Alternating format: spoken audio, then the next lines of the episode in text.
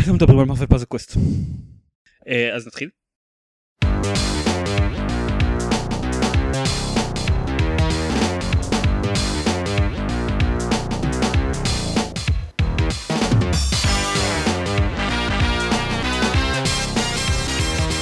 ברוכים הבאים לגיימפוד, הפודקאסט שלו גם משחקים גיימפד, אני עידן זיירמן ואיתי עופר שוורץ ואבישי רויטבלט.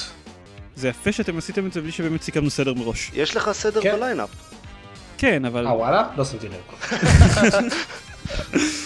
אוקיי. זה מאוד יפה, למרות שזה בשלושה, אז אני מניח שזה טיפה יותר סביר שזה יקרה. כן, הרבה זמן לא היה לנו הקלטה בשלושה. כן. כי עכשיו יש לנו צוות מורחב. זה נכון, אבל כולם מאפנים ולא יכולנו לשתף בהקלטה, וגם אנחנו די מאפנים כי לא שיחקנו כלום, חוץ מאבישי, לא חוץ מאבישי. אבישי, כן, יופי. לפני חודש וחצי.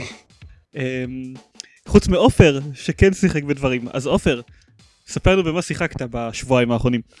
אז האמת שבעיקר The Witcher, חזרתי ל-The Witcher 2, אבל עליו כבר דיברתי הרבה. אני יכול לדבר עליו עוד. אני אגיד משהו אחד שאני כן חייב להגיד על The Witcher 2. יש שם קטע מטורף לגמרי שהם עשו, שאני התחלתי עם משחק חדש, כי זה משחק שאי אפשר להיכנס באמצע אחרי הרבה חודשים שלא שיחקתי, כי צריך לזכור דברים, וגם את המכניקה וגם מבחינת העלילה צריך לזכור מה הולך שם. אז התחלתי משחק חדש, ויש בסוף הפרק הראשון של המשחק, יש כאילו פרולוג ועוד שלושה פרקים, בסוף הפרק הראשון יש איזושהי החלטה שצריך לקבל, איזושהי בחירה, שמשנה לחלוטין את כל ההמשך של המשחק. יש פשוט שני משחקים שונים לגמרי, העלילה היא הכללית, כאילו מה שקורה באופן כללי בעולם של המשחק זה אותו דבר, אבל הקווסטים שונים והדמויות שונות וכל מה שהולך הוא שונה, פשוט שני משחקים שונים לגמרי בהתאם לבחירה שעושים ממש בהתחלה. זה טוב. יפה. אתם מרשים? כן. אבל מה באמת התוכן ששונה? הכל, אתה נמצא במקומות אחרים, עם אנשים אחרים, אתה עושה דברים אחרים. זאת אומרת, אתה רוצה להגיד לי שזה לא כמו שאתה, כאילו, זה לא היה זול כביכול לייצר את הפיצול הזה. זה היה יקר, כי עשו... יש מלחמה, ובסוף הפרק הראשון אתה בוחר אחד משני הצדדים, ואז בכל שאר המשחק אתה נמצא עם הצד הזה. זה ממש שונה לגמרי. אוקיי, אז זאת אומרת, כל הדמויות, עיצוב הדמויות, השלבים עצמם זה לא אותם שלבים, כביכול. זאת אומרת... לא, אתה נמצא באזורים שונים, אתה... מגיע באיזשהו שלב לאזור של הצד השני, אבל לא, קווסטים שונים, האזורים שונים, השלבים שונים, הדברים שאתה עושה הם שונים, הדמויות שאתה מדבר איתן הם שונות. אז היית אומר שזה שונה בעצם. אפילו אמרתי את זה. טוב, מגניב. וגם הדיאלוגים שם מוקלטים? כן, כן, זה הכל voice acting. אז זאת אומרת זה גם voice acting שונה. יפ. וואו, כן, כן, זה מטורף. זה השקעה. זה השקעה, שהם עושים voice acting שחצי ממנו אתה לא תראה. זה תמיד הבעיה הכי גדולה במשחקים שהם... במשחקים שהעלילה שלהם מאוד מאוד מתפצלת, שמדבר על זה שיש המון המון תוכן שאף בן אדם שרוב האנשים ששחקו במשחק יראו רק חלק ממנו. זה תמיד לכאורה השיקול נגד לפצל משחקים יותר מדי. ב-RPGs כאלה עם דיאלוג טריז זה תמיד המצב. כן, ועדיין לקח... גם לקח זמן שהגיעו למצב כזה שמפצלים כל כך RPGs, אז עדיין לא עושים את זה עד כדי כך, וזה עדיין מרשים. אין ספק שזה מרשים. וזה די מעקר את כל העסק. זה היה מרשים גם אם זה היה בלי voice acting. זה רק עושה את זה יותר מטורף. כן, לא, לכתוב מייל, לכתוב פיצול ולכתוב טקסט לפיצול בסדר, אבל להקליט voice acting לפיצול... זה לא רק הטקסט, זה גם העיצוב של הסביבה והשלבים והקווסטים והגרפיקה והדיאלוגים. זה כל המשחק חוץ מה-voice acting ואני מניח המכניקה הבסיסית והמנוע הגרפי, הכל חוץ מזה, הכל זה אחר לגמרי. אוקיי, אבל בוא נדבר על משחקים חדשים, או משחק חדש. משחקים חדשים. לא, אני אתחיל ממשהו אחר. איזה טיזר אתה? מה? נו, אוקיי, תראה, יש לי Child of Light ויש לי PlayStation 4. כן, Child of Light הוא חדש, אבל... אתה אף אחד לא מעניין הפלייסטיישן 4. לא דיברנו על פלייסטיישן 4. נכון, אבל זה פחות מעניין אותי באופן אישי, וכל מה שמעניין אותי מעניין אנשים אחרים, ככה זה עובד. אז תצטרך לחכות עוד קצת זמן, שאני אתחיל לדבר עליו. אז קיבלתי פלייסטיישן 4. למי שלא הצליח לנחש את זה. עדיין קיבלתי ליום הולדת, כי לא הייתי, בשלב הזה לא הייתי משלם בשביל לקנות כזה. מה זאת אומרת בשלב הזה לא היית משלם כדי לקנות כזה? בשלב שבו עדיין אין משחקים לפלייסטיישן 4, לא הייתי משלם בשביל לקנות כזה. לרגע חשבתי בשלב שבו אני בחיים ואני רק עובד קצת, לרגע חשבתי שאתה במצב כלכלי או משהו כשאתה שכר דירה בפאקינג מנהטן. לא, אני בסדר, אבל זה סתם לא מצדיק את הכסף לדעתי, אבל בשביל זה יש לי מהולדת. אז יש לי פלייסטיישן 4, אז שיחקתי עליו ככה, יש... אז רגע, Child of Light זה לפלייסטיישן 4 או... לא, Child of Light הוא... מולטי פלטפורם, אני לא יודע אם הוא יצא לפלייסטיישן 4, אבל שיחקתי בו על ה-PC, כי למה לא? למה לא? כי ה-PC שלי לא עובד, זה למה לא? אל תזכיר לי את זה. אבל אנחנו מדברים על אופר, כן, ועל הפלייסטיישן שלי. הוא יצא גם לפלייסטיישן 4 אגב. אוקיי. בכל מקרה, אז אוקיי, אז יש לי פלייסטיישן 4. לא קניתי לו את המשחק האחד שיש, שהוא באמת מעניין כביכול, שזה Infamous Second Son. שזה בעצם Infamous 3, לא? כן. אבל זה, כן, זה עלילה אחרת ודמויות אחרות והכל. אז נתנו לזה שם חדש. אבל מה ששמעתי עליו הוא כמו Infamous, רק פחות טוב. היתרון העיקרי היחיד שלו זה שהוא... היתרון העיקרי שלו זה שהוא נראה ממש טוב, הוא מנצל טוב את הפלייסטיישן 4, אבל בשביל זה אני לא הולך לשלם $60. אז מה שכן שיחקתי זה ככה, יש את Trials Fusion שיצא לפלייסטיישן 4 לפני שהוא יצא ל-PC, והיה הדמו שלו חינם, אז ניסיתי אותו, והוא נחמד, הוא Trials, הוא כזה שטות אופנועים, זה כזה 2.5D, ו... המכניקה שלו מבוססת על להישען קדימה ואחורה על האופנוע כדי לעשות כל מיני לופים ובלגן. למי שמכיר, יש משחק ממש ישן, משחק דוס כזה שנקרא אלסטומניה, עם אופנוע כזה שעושה כל מיני טריקים מופרעים, זה המשחק דפוק לגמרי, אלסטומניה. אז טיילס הוא לא כזה דפוק והוא הרבה יותר ריאליסטי, האופנוע ממש, לא נסעתי אף פעם באופנוע, אבל זה מרגיש כמו שהייתי חושב שאופנוע כזה דירט בייק ירגיש. וזה די מגניב, אבל סיימתי את הדמו ולא הרגשתי שאני מאוד צריך יותר מזה, אבל זה היה נחמד. נשמע מאוד מרגש הפלייסטיישן 4 עד עכשיו. לא, תראה, אני הולך... אוקיי, אז בוא נתחיל עם מה שאני... אני חושב שטריילס באופן כללי זה משחק, זה אמור להיות משחק די טוב, אבל לא בדיוק מסוג הדברים שבשבילו... לא הסלינג פוינט של פלייסטיישן 4. לא, אין כרגע שום דבר שהוא הסלינג פוינט של פלייסטיישן 4. כן. אבל כן, אולי אני באמת אנסה אותו, כי הוא אקנה אותו ואנסה אותו קצת יותר לעומק מתישהו, כי הוא כן היה חמוד ומעניין, אבל יש לי כרגע את The Witcher 2 ואת Child of Light ועוד כמה משחקים שקיבלתי מה-PS Plus ל-PS4 בחינם, ואני לא הולך לקנות עכשיו עוד משחק שאני כן אולי ארצה לנסות מתישהו. אז בוא נדבר על מה חשבתי על הפלייסטיישן באופן כללי. קודם כל הוא נראה לא רע, כאילו ירדו עליו שהוא סתם כזה לפנה, אבל הוא מעוצב יפה לדעתי.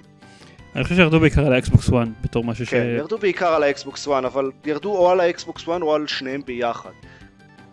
אני חושב של-PS4 לא מגיע.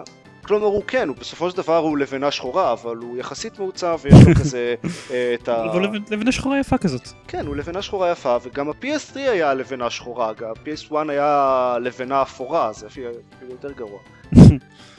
כלומר, הפלייסטיישן מאז ומתמיד היה מעוצב כמו לבנה, וה-PS4 דווקא נחמד, יש לו את הלחסון הזה ויש לו את הפס אור באמצע שמסמן אם הוא דולק או לא, והוא חביב. הדבר שהכי שמתי לב אליו, שהכי בלט מבחינתי בשדרוג, כי יצא לי לשחק הרבה גם על פלייסטיישן 3 וגם על האקסבוקס 360, הדבר שהכי הרגשתי זה הקונטרולר. הקונטרולר פשוט טוב. אני לא אהבתי את הדיואל שוק. את הדיואל שוק 1, 2, 3 לא אהבתי אותם, הם נורא קטנים ומרגישים כאלה כמו צעצוע. דווקא הדיואל שוק 2 מרגיש כמו צעצוע, הוא היה יותר, וגם ה-1, ה-3 אולי, כן. מה, הם היו אותו דבר בדיוק. לא, אבל זה יותר מסיבים כאלה. לא, הם היו אותו דבר. לא, נו, הם היו קצת יותר מסיבים כאלה. אתה מדמיין. אחד והשתיים. אתה מדמיין. אני מדמיין כנראה. אתה מדמיין, ובמיוחד בהשוואה... הם היו כבדים יותר נראה לי. במה? הם היו כבדים יותר. אחד ושתיים. מהשלוש. מהשלוש. אוקיי, כל הקונטרולרים האלה היו, גם לי, הם תמיד הרגישו פלימזי בהשוואה לזה של האקסבוקס 360. אני הרבה יותר אהב. בסדר, האקסבוקס 360 זה חתיכת בומרנג. אז אני גם מאוד אהבתי את הקונטרולר של ה-360. עכשיו, הקונטרולר של ה-PS4, בתור התחלה הוא גדול יותר, אז הוא ממש מרגיש כמו דבר שמיוצב לידיים אנושיות והוא נוח להחזיק. הוא נורא קל, שזה מגניב. הם שיפרו את הטריגרים סוף סוף, ועכשיו אפשר אשכרה להשתמש בהם בתור טריגרים, כי ב-PS3 כל השוטרים וזה השתמשו ב-R1 ו-R1 בתור במקום הטריגרים, כי הטריגרים היו זבל. אז יש טריגרים נורמליים, ויש את הטאצ'פד הזה, שבינתיים השימוש היחיד שראיתי לו זה פשוט בתור עוד כפתור. הגיוני. כן, מה כבר אפשר לעשות את הטאצ'פד? אני לא יודע, אני מניח שנראה. כן, זה כל באיזשהו שלב התבדתי. כשנתנו לאנשים ווי ועוד כל מיני דברים, טאץ' וכאלה, ואמרו, קדימה גיים מייקרס, תתפרעו, תעשו את הכי טוב שלכם, יש לכם כל כך באופציות, בסופו של דבר הם לא קרה הרבה דברים מדהימים. אז עכשיו שיש לך טאצ'פד בדבר הזה, כמו עם הווי יו, זה מה יקרה פה, נו, יאללה. לא, הווי יו זה צריך, לא יודע, תצטרך להבעיר אש, תצטרך לשפשף אותו ממש מהר כדי... תראה, הווי יו זה טאץ' סקרין, זה כל הקונטרולר, זה תופס את רוב הקונטרולר, וזה קונטרולר ענק שרובו טאץ' סקרין, ויש לו ממש מסך, ואתה צריך, אמור להסתכל עליו ממש כשאתה עושה דברים. ה-PS4 זה טאצ'פד, זה פשוט כפתור כזה שהוא טאצ'פד באמצע, והוא תופס מקום שאם לא היה אותו כנראה היה שטח מת. כלומר, בקונטרולר של האקסבוקס יש, מה שיש שם זה הכפתור הענק של האקסבוקס באמצע. אז זה לא כזה נורא מבחינת סתם להיות שם. ואם מישהו יצליח במקרה למצוא לזה שימוש טוב, אז סבבה. ויש בו כזה רמקול קטן בקונטרולר, שבאחד המשחקים ששיחקתי היה בו כזה שימוש חביב. כן. שזה לא באמת שימושי לגיימפלי, אבל זה טריק מגניב. רמקול בקונטרולר? זה בטח רק טוב למשחקי אימה או משהו, לא? שפתאום אתה שומע לחישות מהידיים. לזה, או למולטיפלייר אם אתה רוצה לדבר כאילו לשחקן ספציפי. זה יכול להיות חביב, אבל זה לא, אני לא אומר, לא מנסה... אז מה, אז אתה מדבר לתוך הקונטרולר? רמקול, לא מיקרופון. כן, רמקול. נכון, אוקיי. עדיין, אז מישהו ספציפי מדבר? מה? לא. איך זה טוב? אני לא... אז איך אתה שומע את האוזניות מהקונטרול? הידיים, יש לך אוזניים בידיים? אתה רוצה לספר לנו שיש לך אוזניים בידיים נפרדות? לא, יש לך קונטרולר ויש בו רמקול, שזה כמו שיהיה לך אוזניים בידיים בערך. אבל יש לך, נגיד ואתה משחק במולטיפלייר ויש עליך אוזניות.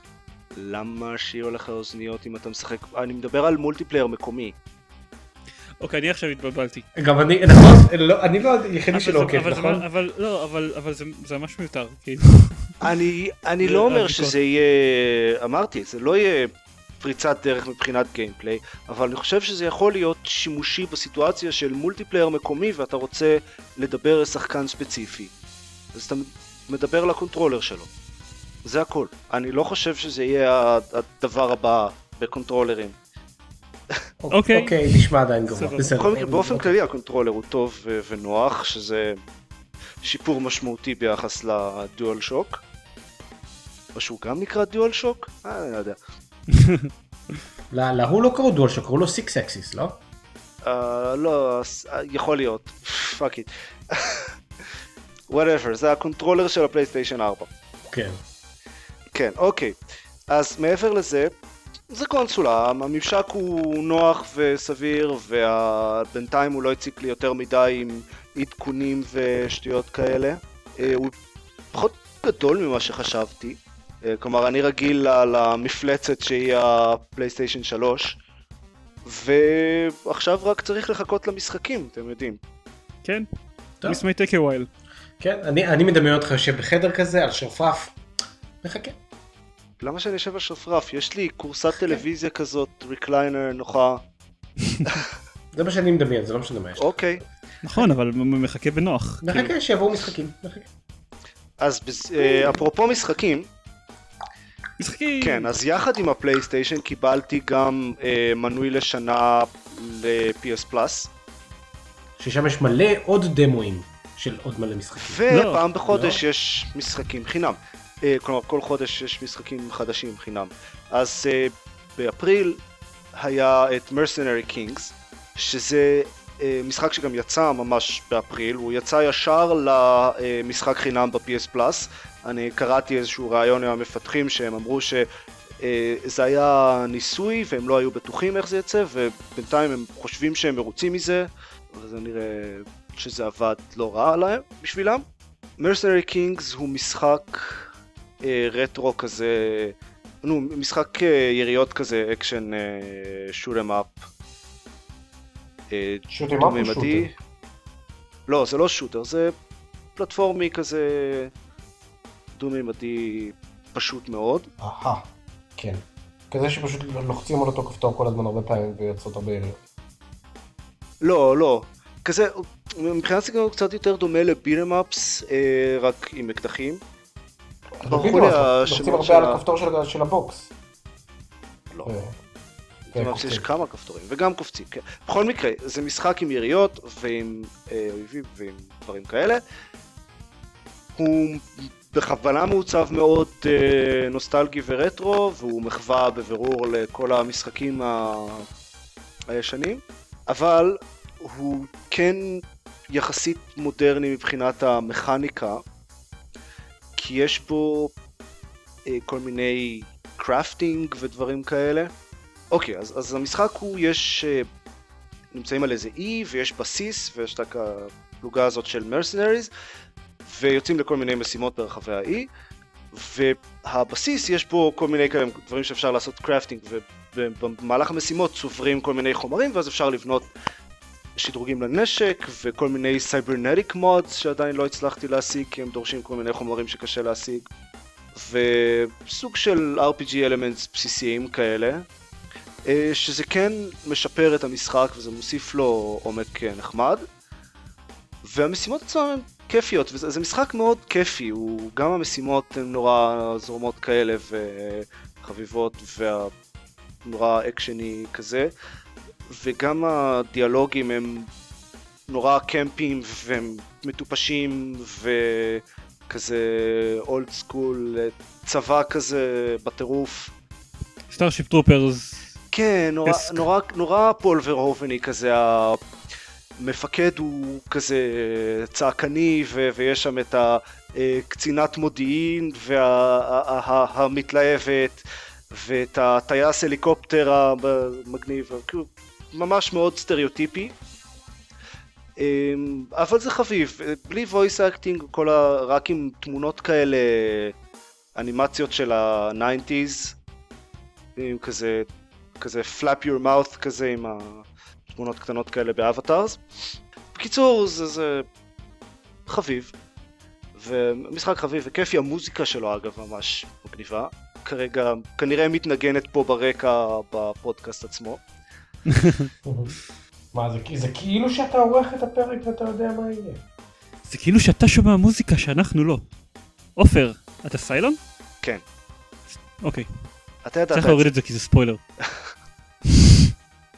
אז זה Mercenary Kings, והדבר השני שקיבלתי חינם ושיחקתי בו זה Resogun, שזה משחק שהוא אקסקלוסיבי ל-PS4, ולא הצלחתי לשחק בו, הוא כזה טווינסטיק שוטר, ולא הבנתי אותו, הוא לא מסביר את עצמו בכלל. אני התחלתי אותו וניסיתי את המשימה הראשונה איזה 6 או 7 פעמים, זה מרגיש כמו רוגלייק, כל פעם אני מתחיל, ואז אני נפסל, ואני אומר, אוקיי, אז ככה עושים את הדבר הזה. אבל לפי איך שאתה מתאר את זה, לא כיף כמו רוגלייק. לא, זה לא מעוצב כרוגלייק, זה פשוט המשחק לא מסביר שום דבר. אני נותן לך כאילו דיאגרמה של הקונטרולר, עם חלק מהדברים הוא מוסברים איך לעשות שם, וחלק לא. וחלק לפעמים הוא מסביר בכאלה טיפים שבאים פעם ב... וחלק מהדברים הוא פשוט לא מסביר, אז שאתה נכנסים למשימה, מקבלים כזה פרומפט טקסט ענק של Save the Humans או משהו כזה, Save the Last Humans, וזהו, זה כל ההסבר שמקבלים. How do you save them? מה צריך לעשות? למה יש כפתור של Throw Human? אין לי מושג. טוב, אופר, זה בבירור מיועד לגיימרים שהם יותר הארדקור ממך. אני חושב שזה אוקיי, נשמע ממש מעניין. נשמע ממש כאילו כיפי. אז מבחינת הגיימפליי עצמו בעיקר גרם לי לחשוב, וואי, בא לי לשחק ג'יאומטרי וורס. כי זה טווינסטיק שוטר, ואין יותר טוב מג'יאומטרי וורס. מצד שני... זה טווינסטיק שוטר גרוע, כי אפשר לראות רק לצדדים, כלומר לא למעלה למטה כזה בזוויות. אוקיי, שני דברים. קודם כל, מה שרצה להגיד מקודם זה שמצד שני גם לצפות בצבע מתייבש גורם לך לרצות לשחק ג'יאומטרי וורס. והדבר השני, אחד מהשוטרס, אני לא יודע אם לקרוא לו טווינסטיק, כי הוא לא בדיוק טווינסטיק שוטר, אבל ספייס טריפר הוא... בוא נקרא להם ארינה שוטרס. זהו, אז אחד מהארינה שוטרס האהובים עליי הוא אחד כזה שאפשר לראות בו רק לצדדים. טוב, לא יודע, יכול להיות שפשוט צריך לדעת לשחק במשחק לפני שאפשר להחליט אם הוא טוב או לא. יכול להיות. אבל זה קרב שהחלטתי לוותר עליו. Fair enough. צחקו בספייס טריפר. ובג'יאומטרי וורס 2. בג'יאומטרי וורס, בסדר, אבל ג'יאומטרי וורס זה קונסול אקסקלוסיב. אני רק רוצה להגיד, לספייס טריפר קוראים אסטרו טריפר בסטים משום מה, אני לא יודע למה. פעם קורא לו ספייס טריפר, והוא עולה $5, ויש לו דמו. אז תנסו אותו. אוקיי, אז זה היה פלייסטיישן 4, ועכשיו אני פשוט מחכה שיצאו עוד משחקים מעניינים. או נגיד, אולי אפילו כשיצא גרסת HD של... יותר HD של The Last of Us, אז אני אשחק בזה. בינתיים אני מסתפק במורסלס שזורקים לי מה-PS Plus, אבל זה נחמד שיש לי את זה. זה מצחיק שאתה כאילו קנית פלייסטיישן 4, איך החיים התהפכו? פעם היית קונה קונסולה כדי לקנות, או לפחות לקבל מלא high value productions וכזה דבר. ועכשיו פתאום אתה כאילו קונה קונסולה, ותכלס, בסופו של דבר לעתיד נראה לעין, אתה תשחק באינדי גיימס. אבל זה תמיד היה ככה, אוקיי, זה היה יותר גרוע, כי פעם לא היה אינדי גיימס, אבל זה תמיד... בדיוק, פעם לא היה אינדי גיימס, פעם התחלת עם המשחקים, כמו שאמרתי, עם דיסקים של דמוים. זהו, כן, אבל תמיד כשאתה היית קונה, אם היית קונה קונסולה בשנה הראשונה, לא היה בכלל מה לשחק עליה, זה לא חדש, המצב הזה. לא, אתה יודע, זה משחק כאילו אולימפיאדה כזה. בסדר. יופי, כן, ווי ספורטס. ווי ספורטס. תגיד, איך, אני יודע שאני רק מעכב אותך מדבר על Child of Light, אבל איך האקוסיסטם, נקרא לזה, של הקונסולה הזאת, כאילו המערכת הפעלה, הקומיוניטי, הסטור, כאילו, אתה יודע, המערכת הפעלה שלה. תראה, אין לי אף חברים ב-PS4, עדיין לא הוספתי את ארז רונן, וזה מסכם את כל האנשים שאני מכיר שיש להם PS4, אבל יש להם, כאילו, הקטע של השאר הוא מגניב, אני בטוח שאם היו לי באמת הרבה חברים שיש להם את הקונסולה, הייתי משתמש בזה המון, וזה נראה לי מגניב, ויש שם ממש כזה פיד, שאפשר לראות מה החברים שלך שיחקו, ואיזה טרופיז הם השיגו, ומה הם שיתפו, ויש תמונות ווידאוים והכל, וזה לדעתי ממש מוצלח. מעבר לזה, זה, אתה יודע, זה מערכת הפעלה של קונסולה, it gets the job done. וזה לא מפריע יותר מדי. לא, זהו, שזה לא טריוויאלי, כאילו המערכת הפעלה של פלייסטיישן 3 הייתה משהו שלא יכולת להגיד עליה ש-gets the job done, וזה בהחלט הפריע יותר מדי. נכון, אז אמרתי, זה... אז אני פשוט אומר שזה לא... בינתיים לא הציק לי יותר מדי. שזה לא טריוויאלי, והפה שהם יתגברו על עצמם, או משהו. ויש להם טריק נחמד, שכשצריך להקליט משהו, אז יש את המקלדת קונסולה המאפנה הסטנדרטי, אבל אפשר ללחוץ על כפתור ולהעביר את זה למוד שזה כזה כמו אכפר, שיש סמן ומזיזים אותו עם באופן, מסיבה כלשהי, לא עם האנלוג אלא עם הקונטרולר עצמו, עם הג'יירו של הקונטרולר. אבל זה עובד. אני לא יודע. הנה, משהו שאפשר לעשות טוב עם הטאץ'. אני רוצה לדעת למה אף אחד עדיין לא גנב את הרעיון של ואלב לאיך עושים מקלדת בצורה נורמלית עם קונטרולר. כן, אני יודע. אני ממש... האמת שאולי אפשר לעשות את זה עם מטש, לא ניסיתי. זה הרעיון. או, סוף סוף משהו הגיוני שאפשר לעשות עם מטש, להיות עכבר. אבל זה עובד לא רע עם ה... גם עם השליטה המאפנה הזאת של הג'יירו. וזה נחמד. בכל מקרה, אז זה עובד. אני עכשיו, הדבר הבא שאני מחכה לו זה The Witness. המשחק של... כן, כן, בוא נדבר על Child of Light. אוקיי, בוא נדבר על Child of Light. אז יצא Child of Light לפני כמה ימים.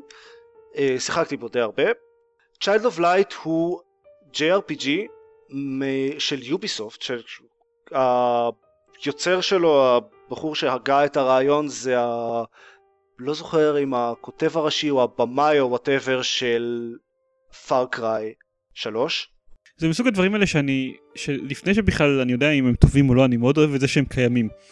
זהו, זה פרויקט מגניב, כי אני באמת חושב שאני אמרתי הרבה פעמים שאני חושב שחברות פיתוח גדולות כאלה, טריפל איי, לא עושות מספיק משחקים ברמה הבינונית הזאת, של כזה 15, 20, 30 דולר.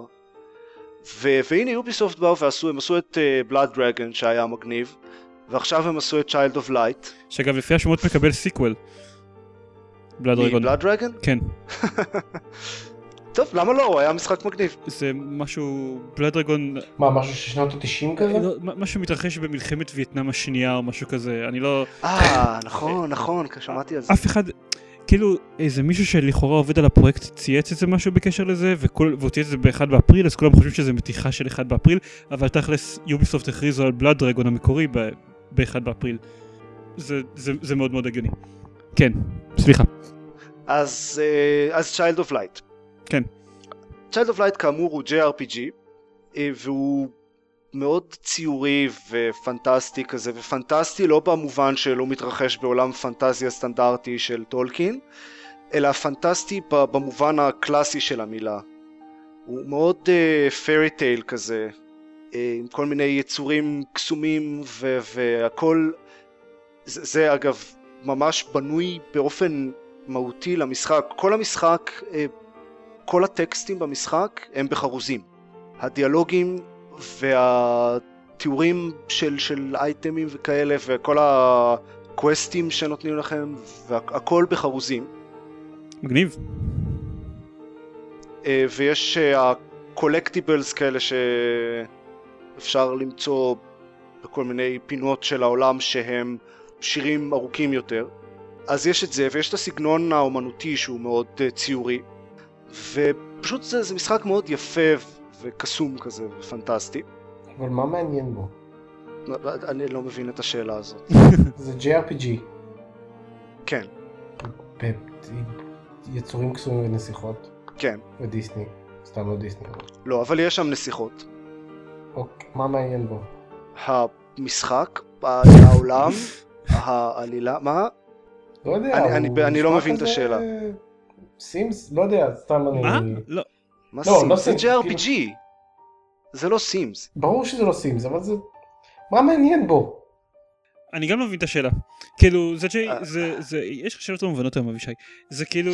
זה JRPG, לא צריך להיות בו משהו מיוחד כדי שהוא יהיה מעניין. זה כמו שלא יודע, תשאל מה מיוחד בפיינל פנטזי 12. אבל יש פה דברים מיוחדים. הרגע אמרתי לכם מה מיוחד בו.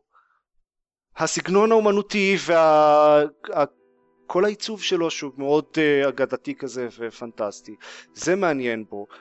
אתה רואה, זה המצב אפילו יותר טוב ממה שאני חשבתי. יש איזה מכניקה, משהו ייחודי, יש איזה טוויסט, איזה קאץ', משהו.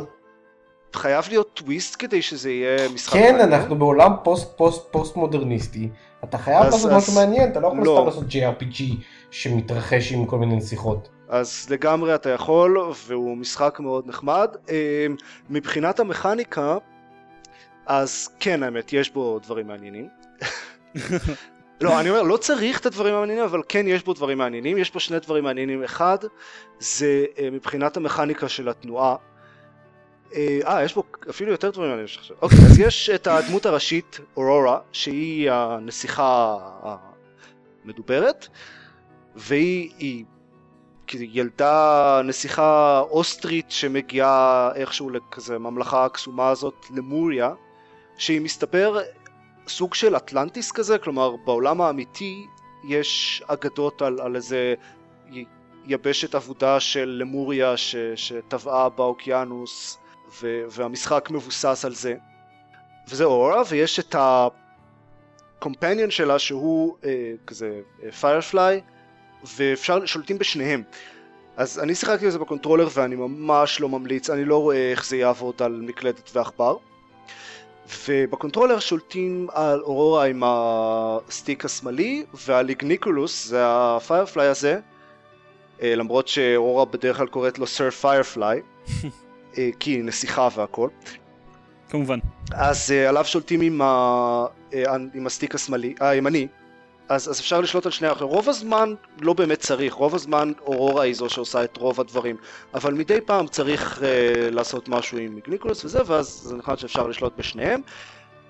בקרבות זה גם מהותי, כי אז יש את המכניקה היחסית סטנדרטית של JRPG, שיש את הדמויות שלכם בצד אחד ואת האויבים בצד שני, וזה סוג של הולך בתורות, זה מין שילוב כזה של תורות וריל טיים שלשם שינוי אשכרה עובד לדעתי, שיש מין כזה בר של אקשן, ואז כל דמות מתקדמת על הבר הזה עד שהיא מגיעה לסוף שלו, ואז צריך להחליט מה רוצים לעשות עם התור הזה, ואז אחרי שמקבלים את ההחלטה הזאת יש עוד איזשהו זמן של קאסטינג שתלוי באיזה יכולת בוחרים להשתמש בה, וכשזה מגיע לסוף אז הדמות מבצעת את הפעולה הזאת. עכשיו בזמן הזה של הקאסטינג אפשר, אם מספיקים כאילו להשיג את הדמות הזאת ולהתקיף אותה בזמן הקאסטינג, אז זה קוטע את הקאסטינג ומחזיר אותה אחורה בבר של האקשן.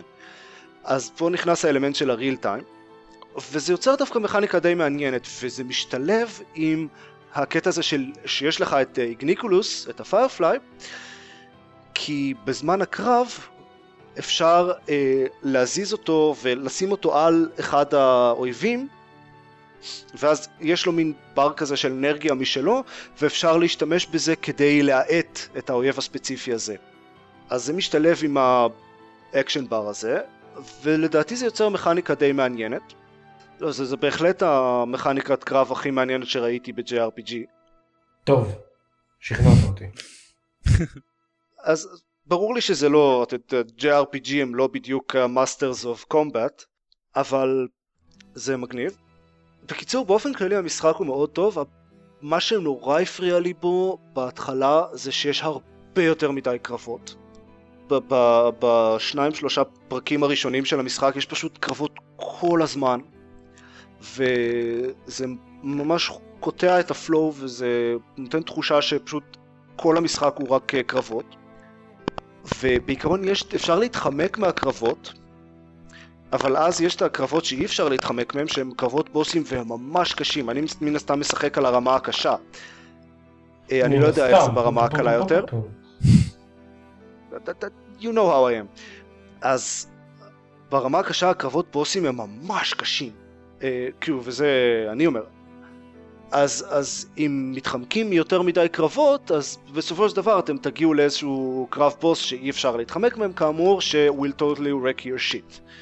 אז בשלב הזה אפשר פשוט לחזור אחורה ולעשות גריינדינג, או שאפשר לעשות את הגריינדינג תוך כדי. בכל מקרה, יש איזושהי נקודה שהחל ממנה זה נהיה הרבה יותר נחמד, כלומר זה נהיה רגוע ויש פייסינג וקוראים הרבה דברים חוץ מקרבות, יש קצת פאזלינג ויש קצת קרקטר מומנטס ודיאלוגים וכאלה, ובאופן כללי זה נהיה הרבה יותר טוב מהבחינה הזאת, ולדעתי מהרגע הזה זה משחק מעולה.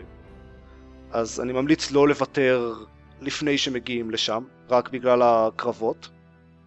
סיימת אותו כבר? כי באמת יש הרבה קרבות, לא.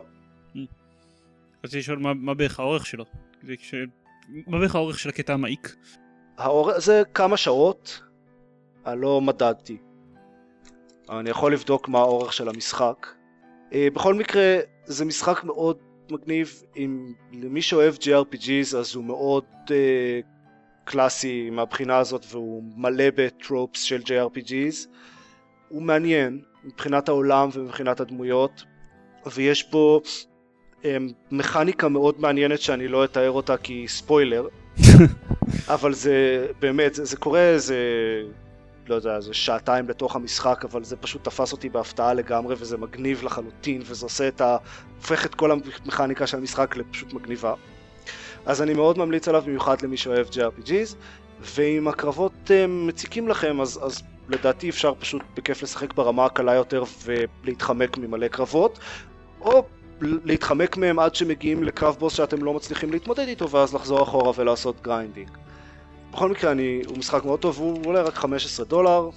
כיף. How long to beat טוען שזה 9 שעות. אוקיי. ואני יודעת פשוט כמה זמן לוקח עד שאתה עובר את כאילו, לא יודעת, את החלק שתחילת המשחק שאמרת שהוא מעיק יחסית. לי זה לקח כמה שעות, כאמור לא מדעתי. אוקיי. הייתי מעריך את זה באיזה, לא יודע, 4-5 שעות, או 3, לא יודע. סבבה, אני מאוד מוחזב מהמחקר שאתה עושה לפני הפרקים האלה, אבל כאילו אוקיי, בסדר, אין בעיה. זה לא בסדר. אני יכול להגיד לך בדיוק איפה נמצא הקטע הזה מבחינת העלילה, אבל... ספוילר, ספוילר, ספוילר, ספוילר, ספוילר. באר. תודה. אחרי הסוף של הבאר זה נהיה הרבה יותר טוב. סבבה. עכשיו כולם יודעים. כן. וזהו, זה חלק ממה ששיחקתי בזמן האחרון. כן, מזה שאתה שיחקת בדברים, כי אחרת לא היה לנו בכלל מה לדבר בפרק הזה, חוץ ממה שאבישה הולך לדבר עליו עכשיו, שכבר דיברנו עליו בפרק הבא. אבל כבר דיברו עליו, כן. כן, כבר דיברנו עליו בפרק הבא. בפרק... עברית, כן. לצערי, אני לא יודע על מה דיברו פעם שעברה, כי אני גם חובבן, ואני גם לא עושה את המחקר שלי כמו שצריך. אז מי דיבר? ארז דיבר על זה בסוף? בפרק שעבר? ארז ודניאל. יפה, אז כולם דיברו על זה. טוב, הסאוט פארק הוא... שני אנשים שאחד מהם הוא לא חלק מהקאסט הקבוע, אבל כאילו כן, כולם דיברו על זה. כולם דיברו על זה. אז סאוט פארק הוא משחק תפקידים, טוב, מי שכבר יודע, כי כמובן שמי ששומע את הפודקאסט הזה הוא מעריץ שרוף ושומע את כל הפרקים, אז... ויש לו טוויסט, יש לו אדג', יש לו קאץ'. אתם רואים איזה יופי? הוא לא סתם פה JRPG. אז... אבל הוא כן די JRPG. לא, הוא גם לא J כל כך. מבחינת המכניקה? מה שהבנתי די ככה, המכניקה של הקרבות לפחות? נכון. בסדר, נכון. אבל הוא לא סתם JRPG, כי יש לו עלילה שסארפארק, אז כאילו, זה מגניב. בקיצור, כן, הוא ממש ממש ממש ממש ממש משעשע. אני לא יודע עד איזה שלב הם הגיעו שהם דיברו על המשחק. הם סיימו אותו. אני לא הספקתי לסיים אותו, כי המחשב שלי נשרף, אז כן. אתה חשבתי שכי היית בארצות הברית איזה חודש. לא, המחשב נשרף בערך שבוע לפני. אז כן, אז הוא משחק נהדר. אני לרוב לא אוהב RPGים וכאלה דברים וזה, אבל הוא באמת פשוט מצחיק בטירוף. סתם, אחת מהמשימות שאני פשוט מת עליהן, ואחת דוגמאות הנהדרות לאיך המשחק הזה פשוט מצחיק בטירוף, תוך כדי שהוא שומר על מכניקה יחסית פשוטה ויחסית מוכרת, זה שאתה נכנס למשרד של ראשת העיר, והיא אומרת לך שיש בעיית הומלסים מאוד קשה בעיר, ואם אתה יכול לעזור לפתור אותה. ואז כאילו אתה לא מדבר, כי זה מה שהדמות שלך עושה, לא לדבר. ואז היא אומרת, אוקיי, אז אתה תעזור לפתור את בעיית ההומלסים מאוד קשה. תרביץ לכולם. ואז כאילו יש לך משימה, to beat up 10 homeless people. כאילו, זה פשוט, זה כמה זה נהדר. וכן, ואתה בגדול, אתה משחק למי שטוב, אתה בטח שמעת את זה, אתה משחק דמות שמגיעה לעיירה של סאות' פארק, באורך מסתורי כלשהו, ועכשיו... The New Kid, נכון? The New Kid, כן. ומתחילה להתחבר לכולם, ובאיזשהו שלב אתה גם צריך לבחור, אם אתה בצד של קרפלן או בצד של קאי, דברים כאלה, שזה בעצם מן הסתם מתרגם שם בגלל שמשחקים את המשחק שלהם כילדים, אז או שזה ה-Humans, או שזה ה-Elfs, או שזה... בקיצור זה כיף. ואתה, יש לך כל מיני כוחות קסם של נודים, שזה מאוד מוצלח וכזה. מאוד מאוד מאוד מאוד כיף. המון הומאז'ים לכל מה שאי פעם בערך היה בסדרה. טוב. אני לא שיחקתי בשום דבר. כאילו זה שקר, אני שיחקתי ממש ממש מלא במרוויל פאזל קווסט וב-FTL Advanced Edition, אבל יש גבול לא, אין גבול. אין גבול, כן. אנחנו דיברנו על מעבר פאזל קווסט איזה רבע שעה לפני שהתחלנו את הפודקאסט. אין גבול. זה נכון, קיבלתי וולברין X-Force 20 דקות לפני שהקלטנו את הפודקאסט. אבל כן, אבל אין באמת משהו חדש להגיד על זה. אז בואו נדבר על חדשות. טיפה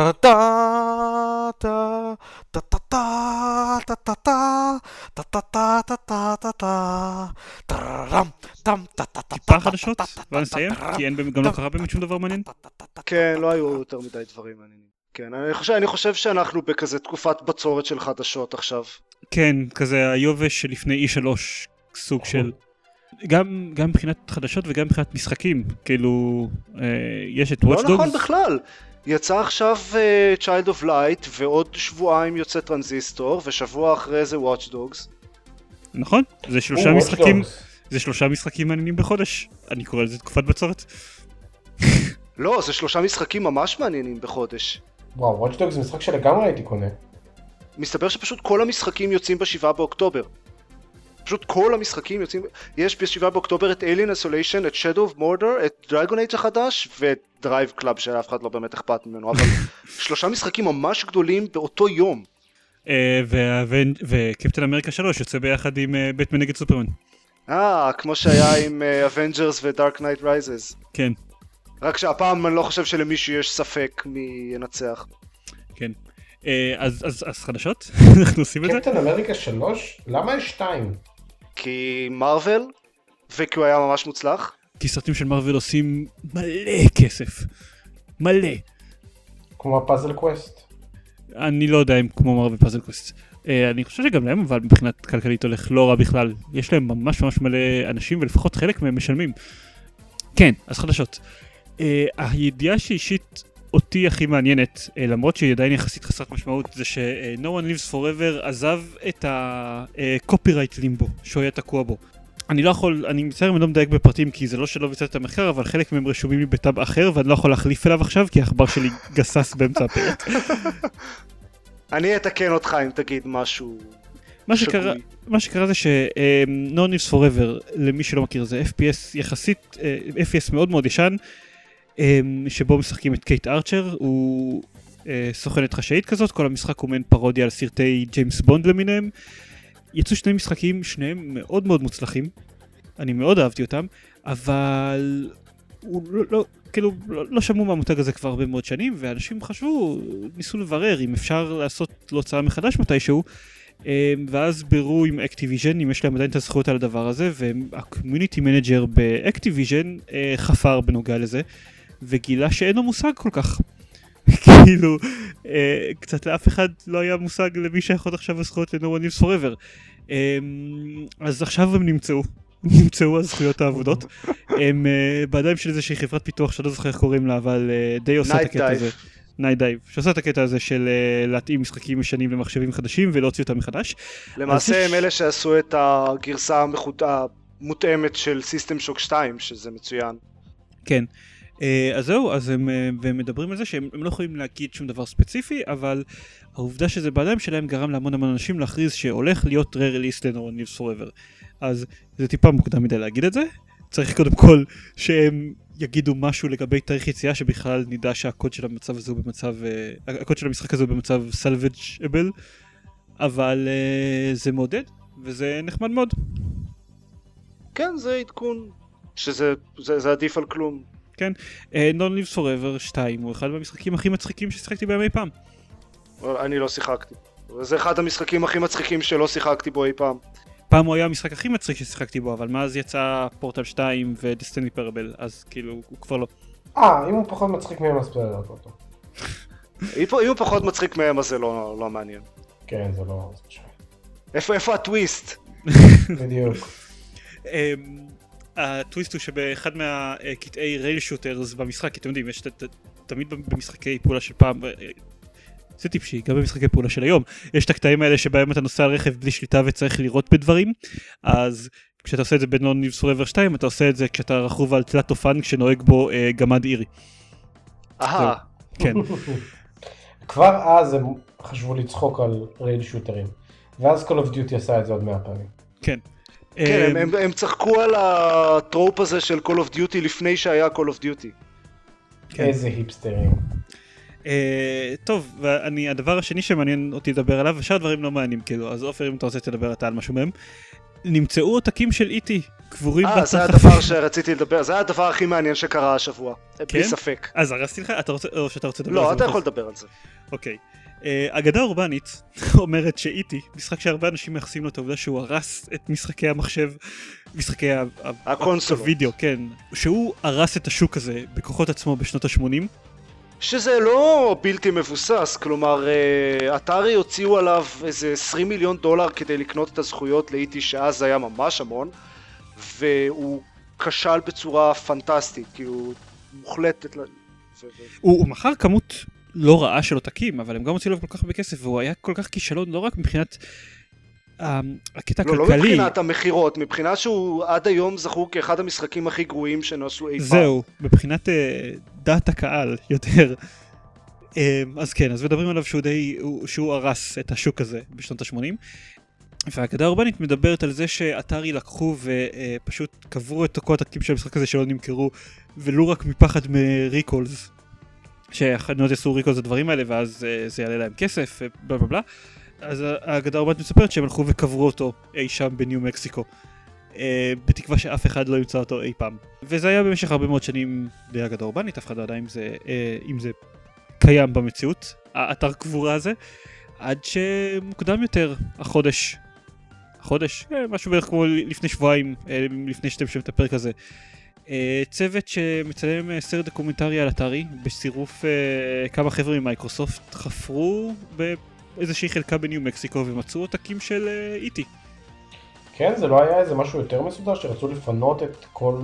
לא, זה היה במוצהר כדי לחפש את העותקים של איטי. באתי כאילו להפרט שזה לא, אני אומר שזה נשמע ככה, אבל הם לא במקרה חפרו, הם היה גם חפירות מקדימות והם קיבלו, ראינו מי שהיה אחראי על חלקת השפעה הזאת בשביל לקבל מידע לגבי איפה עלולים להיות קבורים כל העותקים של המשחק הזה. זה היה יחסית מחושב. זה היה ממש חלק מהותי מהדוקומנטרי הזה גם. כן, ולמרות זאת אף אחד לא יודע אם אשכרה ימצאו שם איזה משהו. אז מצאו. לא ראיתי מהתמונות שמצאו הרבה עותקים של... נכון, זה היה רק לא... לא, הם ציפו לאלפי עותקים והם מצאו הרבה פחות מזה, אבל הם כן מצאו, והם מצאו גם עותקים של משחקים אחרים, מצאו סנטיפיד ו-Raiders of the Lost Ark נראה לי. זהו, כאילו הרושם שזה שפשוט איזה מסעית זה ושאתרי זרקה שם כמה קלטות ופשוט הן מפוזרות בכל השטח כזה ולך תדע. ואנחנו ראינו רק חלק קטן מתוכם, או שלא יודע, אולי ראינו את הכל, ואז זה לא אגדה אורבנית, אבל היא הרבה פחות מעניינת במציאות ממה שהאגדה מספרת. כן, ובכל מקרה זה סיפור הזוי למדי. כן. יכול שסתם כן, שזה פשוט איזה חנות זרקה שם קצת זבל וכזה, אומייגאד, מצאנו 4 עותקים שלי. למה שהם יעשו את זה בניו מקסיקו? זהו, א' למה בניו מקסיקו, וב' אז... זה כן משתלב עם האגדה הזאת שהייתה קיימת ולא יודע, נשמע יותר סביר שזה באמת משהו של אתרי. זה לא מספיק הרמטי. אם היו שם אלפים, מיליונים, לא יודע כמה שצריך להיות שם, סבבה, אבל... שוב, אני לא יודע, הם לא הכריזו כמה יש שם, נכון? לא, אני אניח, הם הכריזו שהם מצאו פחות מה שהם ציפו, אני אניח שהם... שומרים חלק מהצילומים היותר טובים לסרט הדוקומנטרי. אין דיאט, הם לא אמרו, מצאנו 100,542. לא, הם אמרו במפורש שהם מצאו פחות ממה שהם ציפו. כן, אתה צודק, הרבה יותר סביר שמישהו סתם עבר ופיזר שם עותקים שלי איתי במקום הספציפי שבו הם החליטו לחפור. אני עושה את זה כל הזמן, כל פעם שאני מבקר בחול באיזשהו מקום, אני זורק כמה עותקים של משחקי אתר ישנים, כדי שבעוד כמה שנים ימצא את זה. אבל העניין המשוגע בכל הסיפור הזה באמת, שפשוט לקחו מחסנים שלמים של המשחק הזה, מיליוני, מאות אלפי עותקים שלא יכלו למכור וקברו במדבר. נכון. ואם זה פשוט משלוח אחד של איזה 1,000 עותקים שקברו, שזרקו לפח בעצם, איזה לנדפיל. זה נשמע אפילו יותר מוזר, אם ככה. כן, זה נשמע... נשמע פחות מסודר, אז נשמע... אוקיי, אבישי, אבל... אני הורס הכל. לא, תן לי לשאול אותך את השאלה החשובה בסיפור הזה. איפה הטוויסט? כן, זהו, טוב, לא קרה עוד שום דבר מעניין, חוץ מזה. כאילו... לא במיוחד. יש Call of Duty חדש. שאת האמת? זה קווין ספייסי? זה קווין ספייסי. זה קווין ספייסי. איך אתה יכול לא להבין שזה קווין ספייסי? זה לא יכול לא להיות קווין ספייסי. זה ה-Uncanny Valley. זה ה-Uncanny ספייסי. זה קווין ספייסי. מה, זה בגלל, כאילו, זה אשכרה בגלל ה-House of Cards. יש לו עכשיו... כן, הם הביאו אותו לעשות בדיוק את התפקיד שלו ב-House of Cards. בדיוק. העניין זה שזה לא משנה, כאילו, זה... אוקיי, זה טריילר שנראה מרשים והכל, וזה, המשחק יהיה אותו... אני מאוד אופתע, אוקיי, אני רוצה באמת משהו. אוקיי, זה טריילר שנראה כאילו הוא טריילר למשחק יותר מעניין מהרמה הסטנדרטית של Call of Duty. אני לא אופטימי שהוא באמת יהיה יותר מעניין מ-Call of Duty סטנדרטי, אבל הטריילר לפחות נראה יותר מעניין מהרמה המצופה. כן. הוא נראה כאילו יש בו... לא סתם הם... טוב, לא יודע, Black Ops וכזה, יש כל מיני... אבל אני חושב שלא סתם הם לוקחים עכשיו את השם שלו, כמו שהיה פעם, היה את ה-Modern Warfare, אז עכשיו הם סוג של מאפסים את הפרנצ'ייז, וגם זה Advanced Warfare. לא, זה גם, זה פשוט חברה חדשה. זה סלדג'המר שעושים את המשחק הזה, כי עכשיו הם עברו לכזה מחזור פיתוח של 3 שנים. כן. אז עכשיו יש את אינפיניטי, איך קוראים לאחרים, וסלדג'המר. כן, אבל מה שאני אומר זה שזה, Activision, הם בסופו של דבר אלה שמחליטים ומנפטים את כל הדברים. יש את האנשים שעושים את המשחק, אבל אקטיביז'ן הם אלה שכאילו מחליטים איך מה המשחק יראה, מה בגדול יהיה בו, ואיך הם רוצים לפתח את המותג. ואני חושב שהעובדה שהם בחרו כביכול למחוק את כל השטויות שהם עשו עד עכשיו. בלק אופס, שמפס אופס, זומבים, לא יודע מה הם עשו שם, אני כבר לא זוכר. אני לא חושב, אגב. זהו, אני גם לא חושב שהם מחקו את זה. ממש לא חושב ש... תראה, אם זה היה המצב, אז למה יש שתי סדרות שונות לחלוטין של Call of Duty, כל אחת עם כיוון מאוד ברור שלה, אחת של Infinity Ward ואחת של... goddammit, איך קוראים לאלה השנים? טרייארק. למי אכפת? נו, הם עשו משחקים World War עוד בשנת 2010. הפואנטה היא שיש שתי סדרות מאוד, שני כיוונים שונים מאוד ברורים של שתי החברות האלה. נכון. אז אני לא חושב שיש איזושהי הכוונה מלמעלה. מה שאני חושב, מה שאני חושב זה ככה, כשהם בונים את המותג הזה, הם רוצים עכשיו להבין, כאילו להראות מה הם רוצים, להשרות כביכול את ההבנה של מה הרעיון מאחורי המשחק הזה. יש כאן סוג של, לא סוג של, הומאז' למודרן וורפר. Modern Warfare הראשון, וקוראים לזה Advanced Warfare, כי אני חושב שהם חושבים שזה הולך כביכול להיות, אני יודע, מהפכני, מעניין, יפה ופורץ דרך כמו שהמודרן וורפר היה. או זה, או שהם פשוט רוצים to do their own thing, אז הם...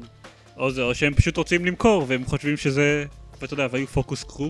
גרופס, וזה השם שהכי תפס. יכול להיות. אני חושב שזה קצת יותר פואטי. אוקיי. כמה שאני יודע. אתה מבין אם זה הטוויסט. כן. בכל מקרה, אז כן, זהו, זה מה שקרה.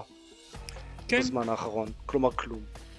נקווה של הפרק הבא יהיה לנו טיפה דברים יותר מעניינים, גם מבחינת החדשות וגם מבחינת משחקים. בטוח יהיה לי מחשב חדש שזה יהיה מעניין, אבל אני לא יודע אם אני אשחק עליו עדיין במשהו מעניין.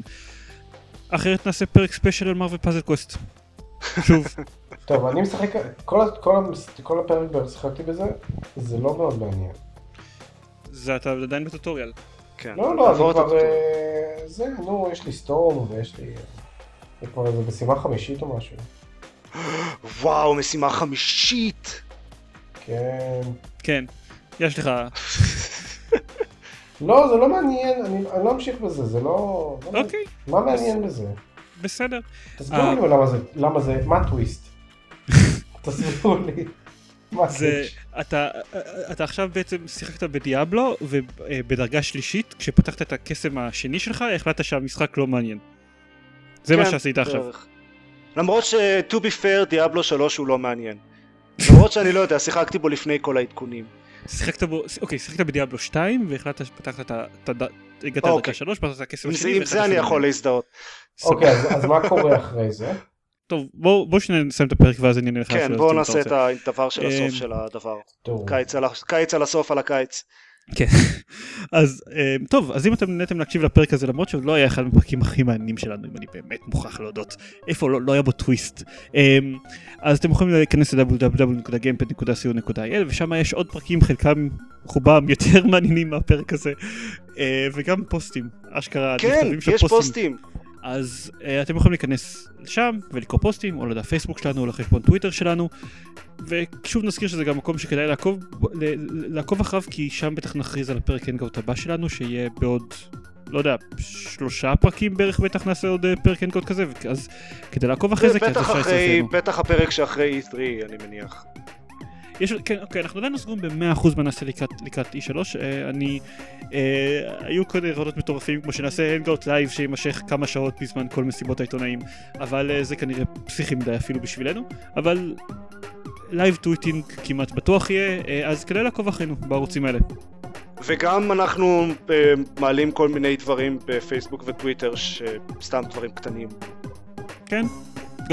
גם את זה אנחנו עושים, למשל פינת הסנדי מורנינג שאפל שלנו, שכל יום ראשון אנחנו שמים מוזיקה אחרת ממשחק כלשהו בשביל להנעים טיפה את תחילת השבוע שלכם או אמצע סוף השבוע של אופר. זה הכל, תודה שהקשבתם ולהתראות. אז מה, מרוול פאזל קווסט? אז רגע, אנחנו צריכים לסיים כל פרק, אז עכשיו, אז מה,